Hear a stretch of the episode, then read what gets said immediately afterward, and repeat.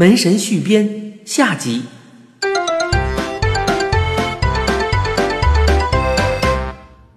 神叔吞吞吐吐着说：“就就是，呃，就是我们这样子在大街上。”我说：“放心，这个我早替你们想好了。出门的时候，把你们的那套行头脱下来，藏在我壁橱里，换上这个。”我拍一下我给他们准备好的旧棉衣，为去掉上面的尘土啊！我晚饭前已经在阳台上敲了半天了，没想到这么一拍还是直冒烟儿。又说：“呃呃，剩下的就是二位的尊容了。嗯，我们家有天仙粉底霜，你们先往脸上厚厚的涂一层，然后往上面猛拍扑粉儿。头发和胡子嘛。”爱刮就刮刮，舍不得刮呢。我妈妈还有染发洗净露，不管红胡子黄胡子呀，一洗统统变成黑的了，不用担心。以后长出新的来，该红的红，该黄的还是黄的。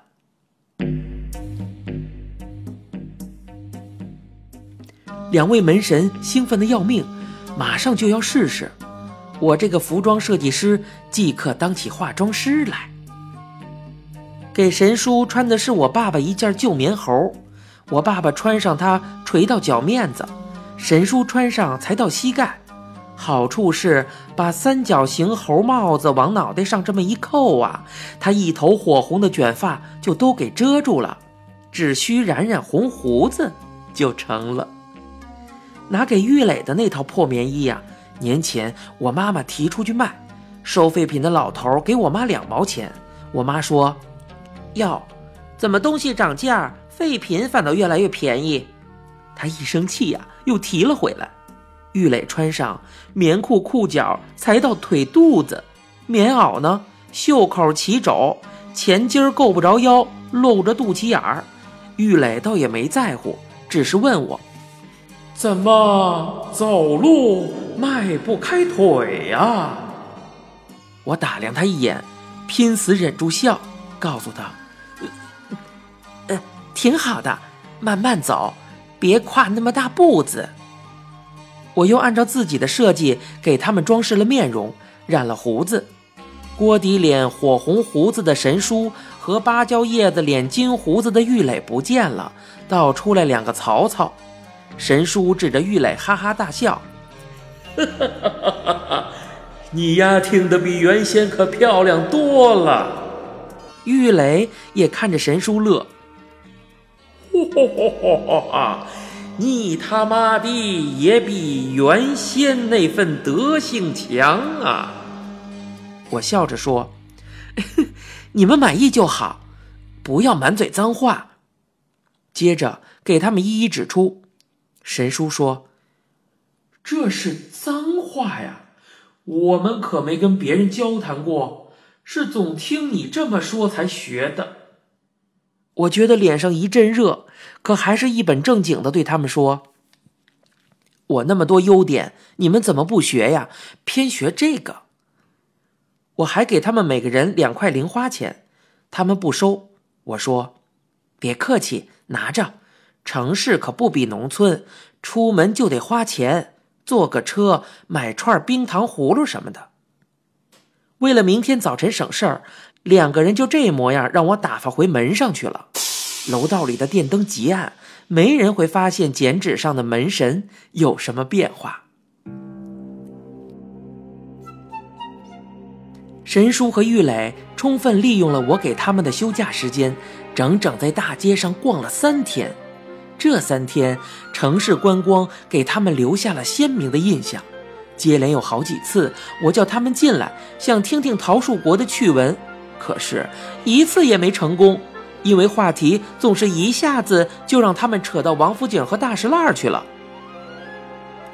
神叔兴致勃勃地告诉我说：“人真叫多呀，还什么样的都有。其实……”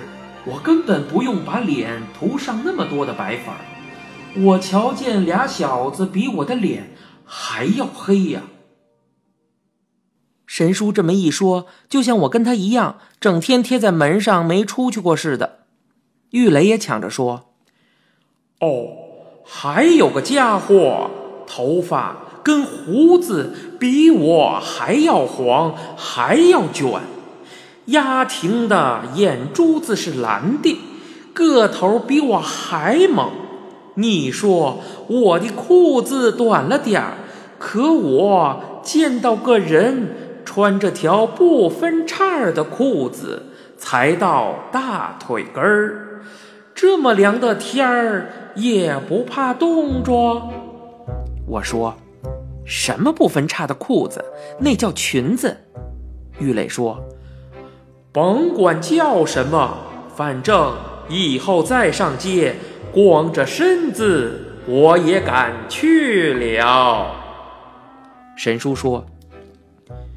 挤汽车也有意思，一挤把门堵上了，越挤越上不去，越上不去越挤，没智力那么好玩。玉磊说：“就是，扔人也好玩。开头我跟大哥不好意思挤，我大哥还告诉他们别挤了，这么着谁也上不去。”这时，有个正挤住门的小伙子回答说：“少他妈废话，谁有劲儿谁上。”我说：“好嘞，我有劲儿。”我一伸手揪住那小子，转身一抡，把他扔到百货大楼楼顶上去。神叔说：“你放心，现在我们俩也学会挤了。你让我们六点回来，六点钟准到家。”他们玩的开心，我也觉得高兴。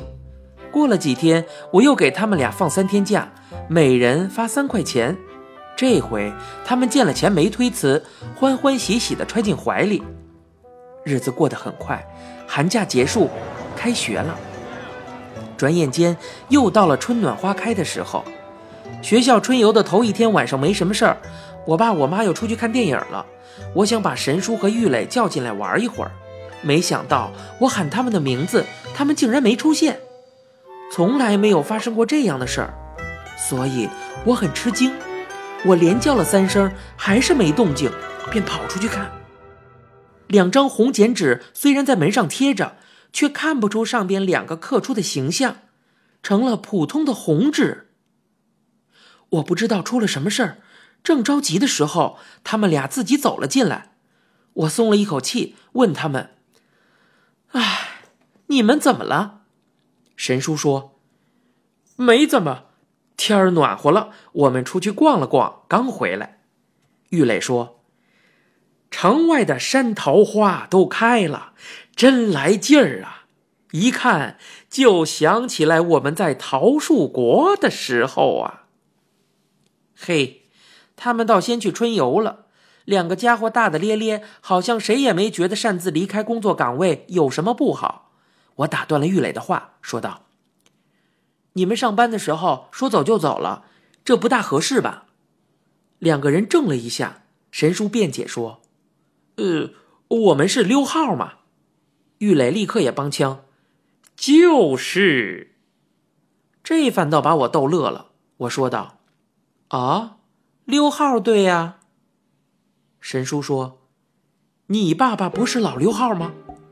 玉磊补充：“呃，对，昨天他还说来着。”我一下子就笑不出来了。我爸确实经常在上班的时候跑回来买菜、看电视，再不就蒙头睡大觉。春节之前，他打家具，天天到单位打个照面就回来干活。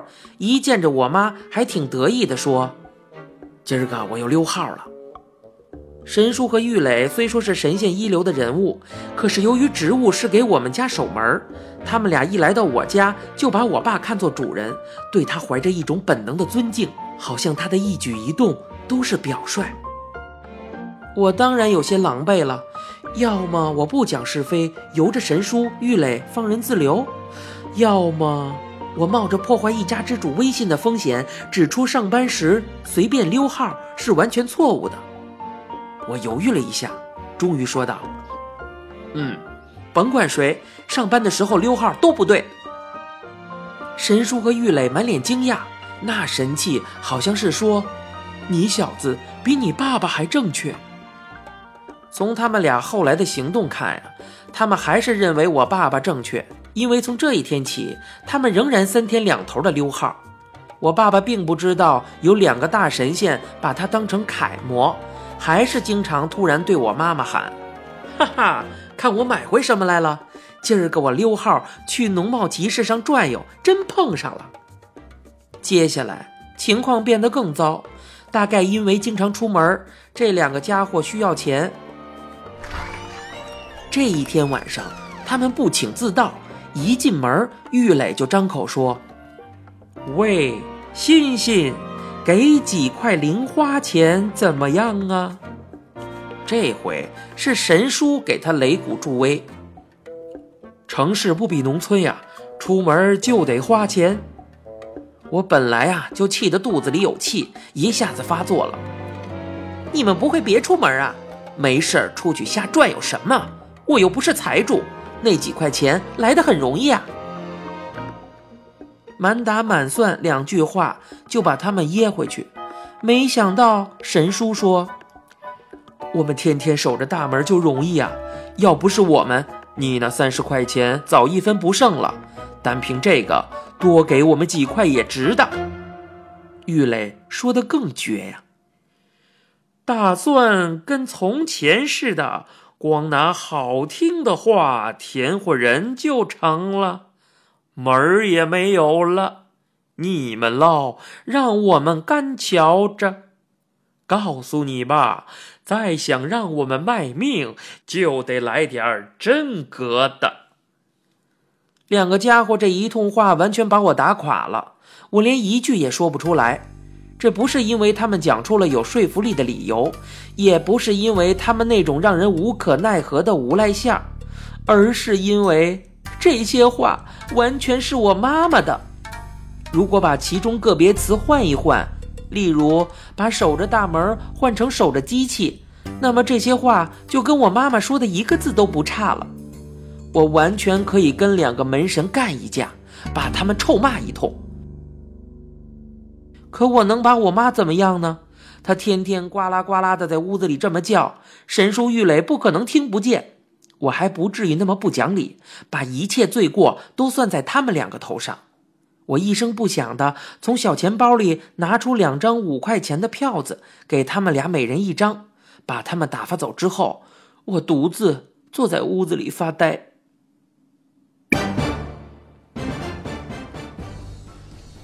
送神也不难。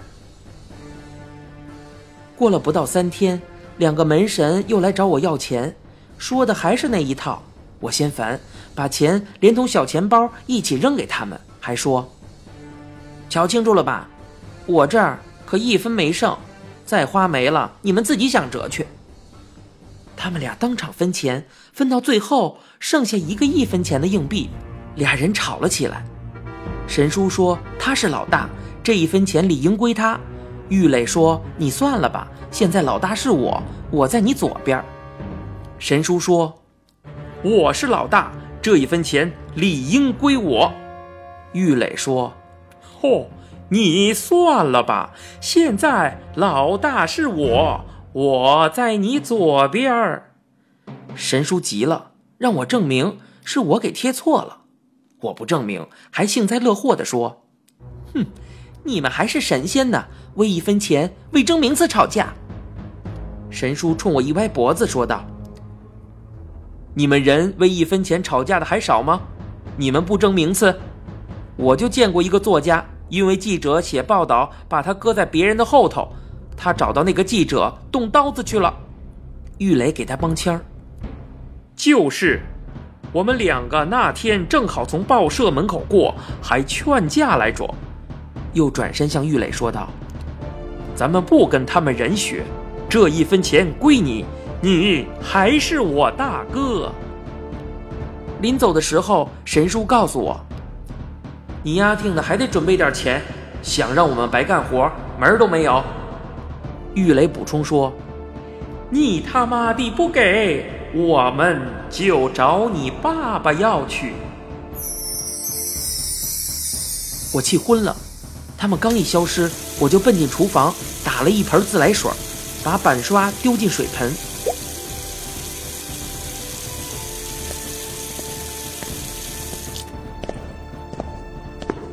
到了楼道里，我看清两位门神确实在剪纸上待着，就抽冷子把一盆水全泼上去。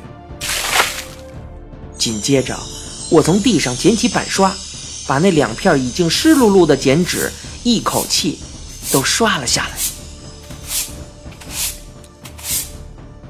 你现在收听到的是由一辆松鼠播讲的《怪老头》，咱们下集再会。